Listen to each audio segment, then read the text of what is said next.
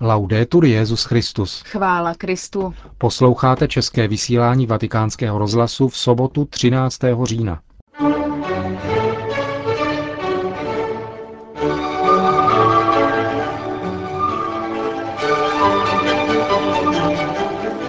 Benedikt šestnáctý navštívil římské sídlo Papežského institutu pro posvátnou hudbu. sto třicet osm nejvýznamnějších muslimských intelektuálů napsalo dopis papeži a představitelům všech křesťanských církví na podporu mírového úsilí. Ve Fatimě dnes vyvrcholily oslavy devadesátého výročí mariánských zjevení. To jsou hlavní témata našeho dnešního pořadu, ke kterému vám přejí hezký poslech.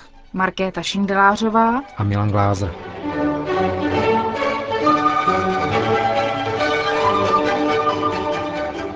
Zprávy Vatikánského rozhlasu. Řím. Benedikt šestnáctý se dnes dopoledne vydal navštívit sídlo Papežského institutu pro posvátnou hudbu, kde otevřel nově zrekonstruované a restaurované prostory a setkal se se zdejší akademickou obcí, kterou vedl z titulu velkého kancléře tohoto institutu kardinál Zenon Grocholevský, prefekt Kongregace pro katolickou výchovu. dvacet dva let po návštěvě Jana Pavla druhého. tak svatý otec znovu přišel poukázat na význam a roli liturgické hudby v životě církve. Nemohl proto chybět gregoriánský chorál v provedení zdejšího sboru. Institut navštěvuje přibližně stovka studentů z celého světa, kteří zde studují pět odvětví: gregoriánský zpěv, varhany, skladbu, vedení pěveckého sboru a muzikologii. Benedikt šestnáctý ve své promluvě mimo jiné připomněl, co o významu církevní hudební tradice říká druhý vatikánský koncil. Muovendosi nella linea di una secolare tradizione, il concilio afferma. V duchu starobylé tradice koncil tvrdí, že církevní hudební tradice představuje nedocenitelný poklad, který vyniká nad ostatní umělecké projevy především tím, že bohoslužebný zpěv vázaný na slova liturgie tvoří nezbytnou a integrující součást slavné liturgie. Jak bohatá je biblická a patristická tradice, zdůrazňující účinnost zpěvu a sakrální hudby, schopnými pohnout srdcem, pozvednout a proniknout jej skoro na úrovni důvěrnosti života Božího. Petrův nástupce pak připomněl slova Jana Pavla druhého. z jeho vlastnoručně psaného dopisu ke stému výročí motu propria Pia desátého. o sakrální hudbě, kde vypočítává tři základní stálé a neměnné charakteristiky liturgické hudby. To je možnost jejího provedení před jakýmkoliv lidem či druhem publika, a připojil. Proprio in vista di ciò, l'autorità ecclesiastica deve impegnarsi. Církevní autorita proto musí dbát o moudré směrování rozvoje tak náročného hudebního žánru, nedávat tento poklad k ledu, nýbrž snažit se do dědictví minulosti zasadit hodnotné novinky přítomnosti a dosáhnout tak syntézy hodné vznešeného poslání, které je mu vyhrazeno v bohoslužbě. Jsem si jist, že Papežský institut pro posvátnou hudbu v harmonickém souladu s Kongregací pro bohoslužbu nepřestane přispívat k přizpůsobení a adžornamentu cenných a bohatých tradic sakrální hudby úměrně naší době. Vám, drazí profesoři a studenti tohoto Papežského institutu, svěřuji tento náročný a zároveň strhující úkol s vědomím, že pro samotný život církve představuje hodnotu obrovského významu.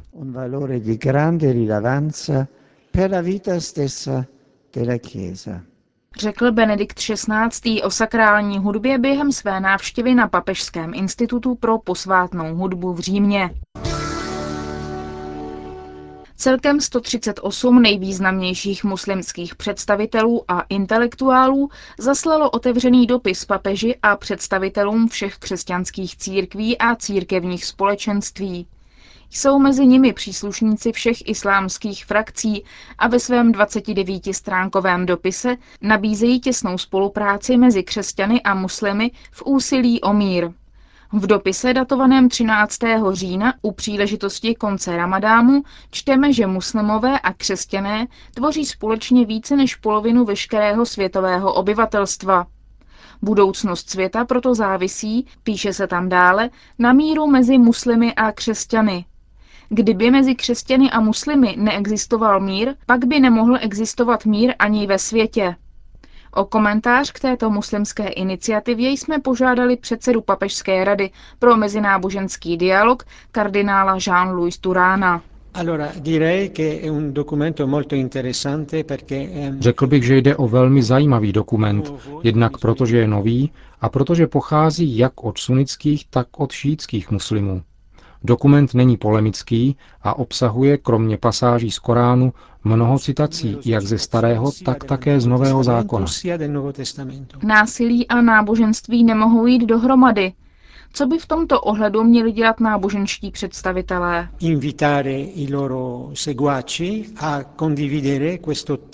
Především vybízet své stoupence ke sdílení třech přesvědčení, která tvoří obsah zmíněného dopisu.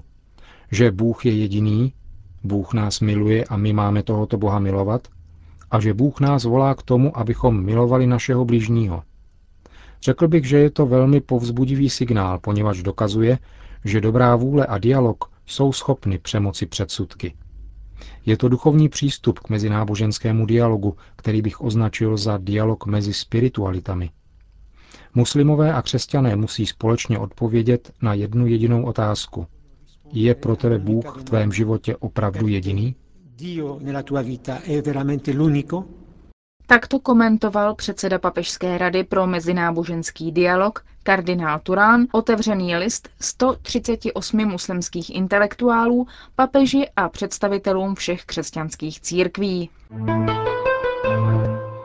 Vatikán připravuje interpretační nótu ohledně motu propria Benedikta šestnáctého. Sumorum Pontificum. Oznámil to monsignor Perl, sekretář papežské komise Ecclesia Dei, která se stará o otázky spojené s latinskou liturgií podle misálu z roku devatenáct set šedesát dva. Zatím není zřejmé, bude-li se jednat o dokument všeobecně interpretační, anebo zda odpoví na některé specifické problémy. Svatý otec jmenoval novým předsedou Papežské církevní akademie monsignora Beniamino Stella, dosavadního apoštolského nuncia v Kolumbii. šedesátisedmiletý monsignor Stella vystřídá ve funkci monsignora Justo Mullor Garciu, který odstoupil, protože dosáhl věkové hranice. Papežská akademie věd byla založena roku sedmnáct set jedna papežem Klementem jedenáctým za účelem vzdělání a formace kněží pro diplomatické služby u Svatého stolce. Akademie podléhá přímo Svatému otci, který ji spravuje prostřednictvím státního sekretáře a arcibiskupa rektora. Počet studentů Papežské církevní akademie není nikdy vyšší než třicet dva osob.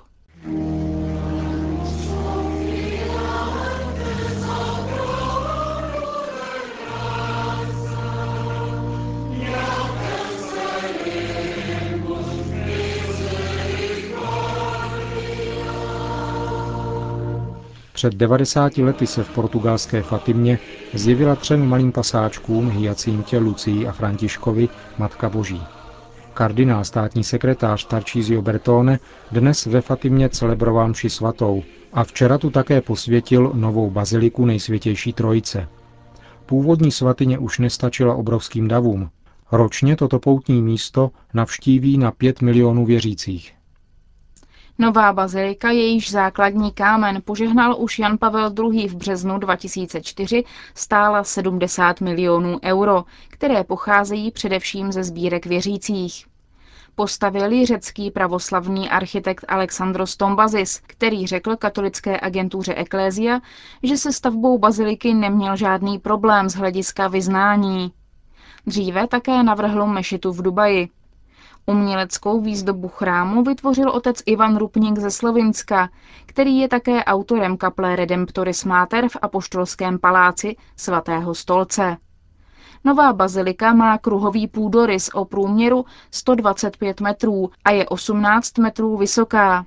Uvnitř ji nepodpírají žádné sloupy, proto aby nic nebránilo pohledu na svatostánek, vysvětluje Alexandros Tombazis. Kříž, který nad bazilikou ční, má třicet čtyři metrů a jeho horizontální břevno je dlouhé sedmnáct metrů.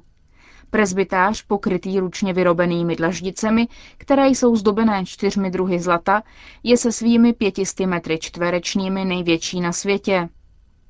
V bazilice je osm tisíc osm set míst k sezení, z toho pět tisíc šest set v centrální části. Původní kaple zjevení, která stojí přímo na místě mariánského zjevení, nabízí místo pouhým šestistům lidem.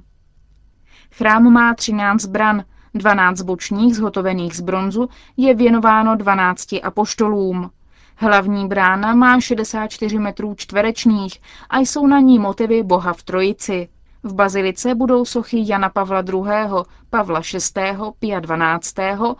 a biskupa José Alves Correia da Silva. V takzvané zóně smíření je šedesát čtyři zpovědnic a tři vnitřní kaple. Chtěli jsme jednoduchou baziliku, která by ladila s už existující stavbou, říká Serafim Silva, emeritní biskup diecéze Leria Fatima. Elektřinou budou novou baziliku Nejsvětější Trojice zásobovat solární panely. Ty zatím ještě v provozu nejsou. Na stavbě se podílelo tři tisíce pět set dělníků. Konverze, změna života a zřeknutí se hříchu. Toto vše je Fatima, řekl kardinál Tarcísio Bertone, který věřícím přinesl pozdrav Benedikta šestnáctého. Ve svém kázání při mši, kterou sloužil dnes dopoledne, položil důraz především na lásku Marijina Neposkvrněného srdce. Láska, která si podmanila srdce lidu, řekl, jim dala naději a útěchu. Pak pozval věřící k následování příkladu fatimských pasáčků, ale také Jana Pavla druhého., aby se svěřili do ochrany Neposkvrněného srdce Marijina, útočiště a cesty, která vede k Bohu. Bůh, řekl kardinál Bertone v promluvě, žádá úsilí i od nejprostších služebníků, od služebníků s jediným talentem, jejich prostotou. Závěrečnou část homilie potom kardinál Bertone věnoval výzvě, aby dnešní společnost uvažovala o křesťanských hodnotách.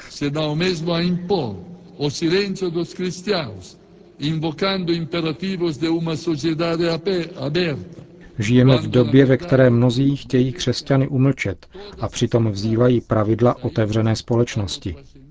Ve jménu společnosti, která je tolerantní a plná respektu, si zavádí jako jedinou společnou hodnotu popření každé opravdové a stále platné hodnoty. To nejmenší, co můžeme tváří v tvář těmto nárokům dělat, je bouřit se s odvahou apoštolů. Odpovězme jako oni. Nemůžeme mlčet o tom, co jsme viděli a slyšeli.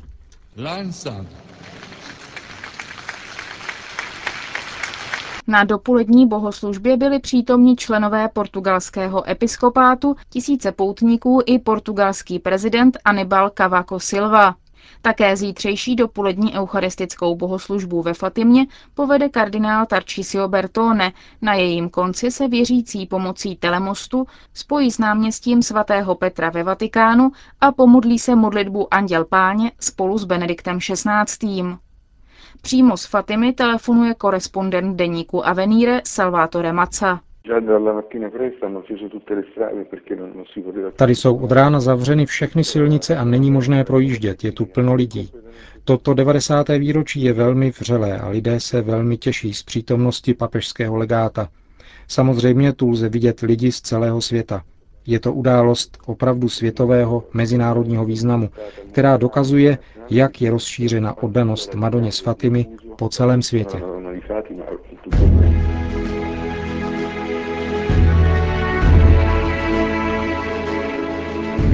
Končíme české vysílání Vatikánského rozhlasu. Chvála Kristu. Laudetur Jesus Christus.